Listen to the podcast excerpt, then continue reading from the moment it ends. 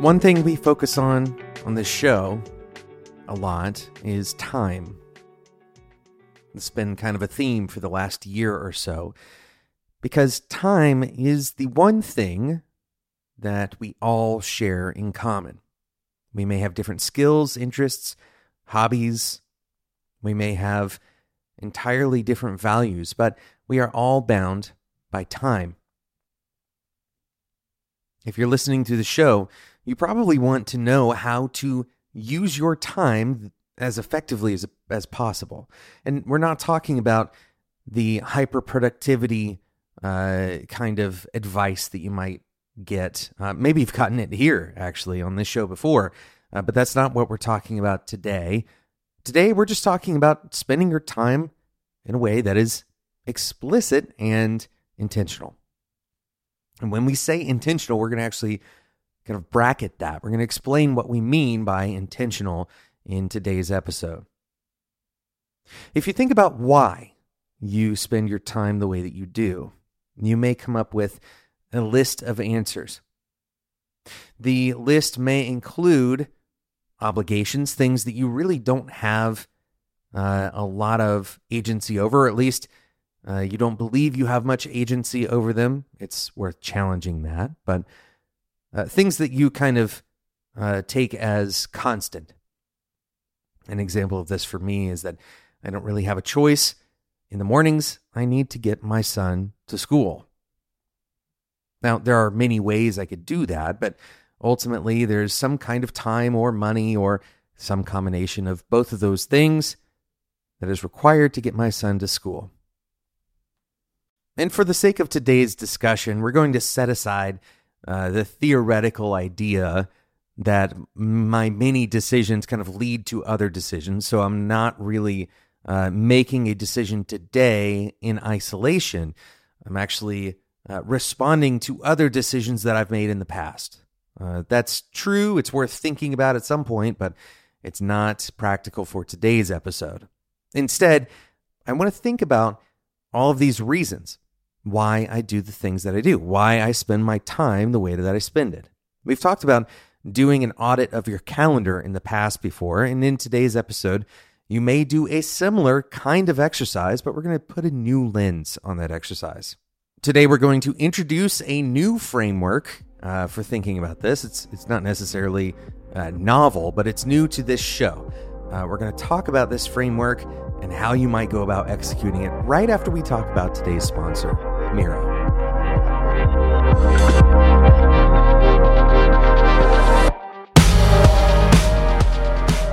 Folks, I'm very excited to talk about today's sponsor, Miro, because I genuinely use this tool almost every single day at work.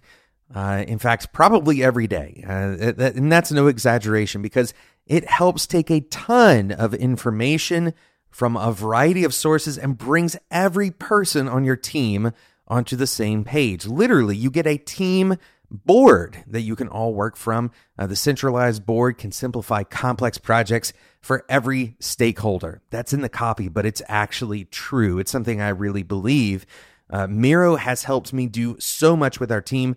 Uh, the thing I want to talk about today that Miro does, it helps us plan uh, and surface uh, complex topics in engineering planning. So if we're looking at, you know, uh, user stories, let's say, we might have uh, a whole list of user stories and we've got a bunch of questions about those. How do we get those questions documented? Are we going to comment forever uh, in our issue tracker? No. We're going to go to Miro. We're going to have a session, a working session in Miro. This is the most collaborative place and genuinely, this is not a joke. Uh, the team that I'm leading right now says that this is their favorite part of our team meetings. Their favorite part of our team meetings is when we go to Miro. Uh, that's that's actually true. It's a bunch of engineers who are saying that, and that's because you actually get a chance to hear all of the voices in the room, perhaps for the first time in a long time. If you're used to synchronous meetings, Miro can totally change your life. I promise. Uh, go and check it out. Head over to Miro.com slash podcast. That's M-I-R-O dot com slash podcast. Miro.com slash podcast. Thanks again to Miro for sponsoring today's episode of Developer Tea.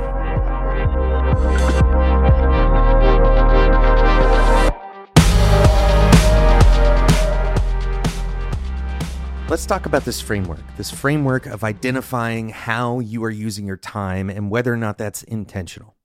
We've done this before uh, where you look at meetings that you're spending your time doing, where you do the ideal week uh, uh, exercise. If you've done those things, uh, then that's a great starting point. Those are still valid exercises. This is not like the one framework to rule them all. It's a new lens to think about your time. So I want you to think about it in this specific way if you were to look at all of the things on your calendar, try to identify who is expecting this from you. Who is expecting you to do that thing? It doesn't have to be on your calendar, even. It might be just something that you do out of habit. Who is expecting you to spend your time in that particular way? And I want to give you a couple of categories. And I know that Miro is a sponsor, but I genuinely think uh, that Miro would be a good tool to kind of brainstorm this out. You could use pen and paper, uh, a spreadsheet might even do it, but something to get your thoughts out and to actually identify where you would map these ideas in these different categories.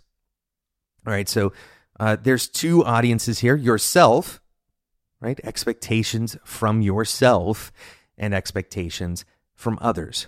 A version of this might be expectations from specific groups of others. You may want to set out your family, for example, as a distinct group who has expectations of you. Another way to think about uh, this question of expectations is who cares? Who cares that you do this particular thing? All right. So, for these two major categories, yourself and others, there are a couple of different uh, categories that you're, uh, you know, spending your time, these events, these activities that you particip- participate in, that they can fall under as it relates to the expectations of that group. So there might be things that you are doing that no one, yourself or others, expect you to do. No one cares that you do that thing. Now, just to add a little bit of color, when we, when we say expect here, what we're saying is they want or they are in some way benefited by you doing that thing. They expect you to do it, whether it's because it's your role to do that, maybe you've established those expectations. Uh, for some reason, uh, there is a, a desire for you to do the thing. So, uh, that first category is a notable one. We'll come back to it. The category of nobody caring. Nobody's expecting you to do this thing, and you are still doing it. You may be able to fill in the other categories. You expect uh, yourself to do it, uh, while others do not expect you to do it. You don't expect yourself to do it, but others do expect you to do it. Or you both expect you to do it. But there's a little bit of a nuance with the others expect you to do it category. So whether you think it's just others that expect you to do it or you and others expect you to do something, uh, the Reality is, you don't know for certain. You believe that others expect you to do it. So there is another category where you believe that others expect you to do something, but they actually don't. And then you believe that they don't expect you to do something, but they actually do. And these are the most interesting categories because this is where our brain tends to trick us a lot of times we believe that others expect something from us that they actually don't. And because we often don't share our expectations with one another, there may be expectations that you have of another person or that another person has of you that the opposite party doesn't know about. And the important thing here is that when you're spending your time intentionally, there are a few categories to zoom into, a few things that you really care about. Of course, setting expectations of yourself is important. For example, you may expect yourself to invest in your own health. You may uh, spend time uh, being physically active, for example. This is an expectation that you're putting on yourself. But what about that category that nobody expects you to do something, a particular thing? That might be, for example, something that you do on autopilot, something that you waste time doing. You may not even enjoy it. It may not provide you any kind of fulfillment or satisfaction. It's just purely a waste of time. Sometimes this is done out of habit, but more often than not, this particular category is actually the category of You don't expect yourself to do it, but you believe incorrectly that someone else expects you to do it. Now, to save you from me saying the word expect a hundred more times, let's back up and talk about these categories and what you do with this information once you've kind of gone through an exercise like this. Something you'll probably notice is that you make a lot of assumptions about what other people want from you. It's important to try to validate those assumptions in whatever way you can.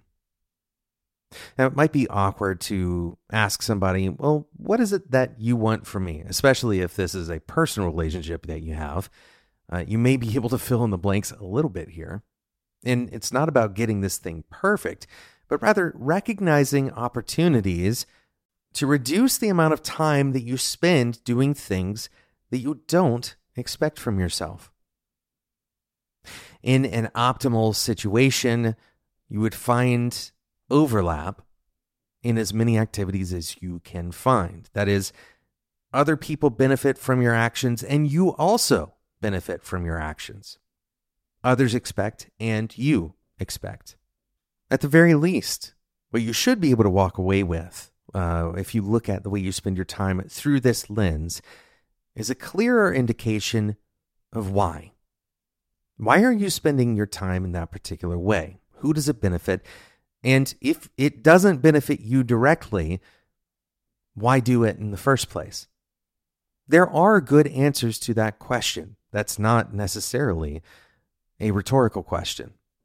Why do it in the first place might be that you do eventually get a benefit from that action. Arguably, a lot of the things that you spend your time doing that others want you to do have delayed benefits rather than direct benefits.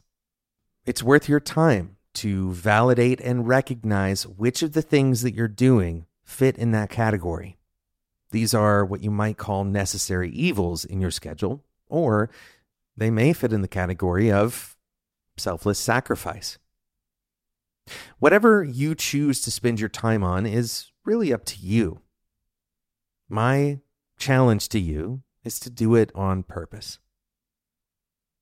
Thanks so much for listening to today's episode. A huge thank you once again to Miro.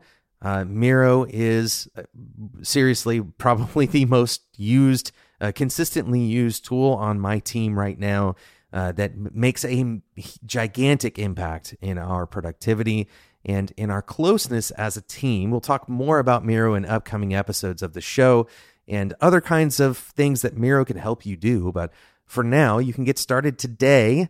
Uh, your first three Miro boards are free. And by the way, a board can do a lot. So that's uh, nothing to shake a stick at there. That's miro.com slash podcast. miro.com slash podcast.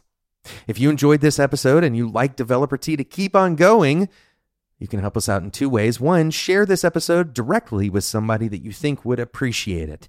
And the second way is to leave a review in whatever podcasting platform you subscribe through. Uh, this is a huge help to the show. You know this. Uh, we don't have to keep on uh, uh beating the same drum. You know that this is helpful because you probably found the show in a similar way. Either somebody shared it with you or you found it through a review not from me. Uh, it's very unlikely that you heard about the show from me. Uh, so if you want us to keep doing this, that's the best way you can help us. Finally, if you'd like to join the Developer Tea Discord community, uh, head over to developertea.com slash discord. We talk about all of the things that you hear on this show and more in that community. That's developertea.com slash discord. Thanks so much for listening, and until next time, enjoy your tea.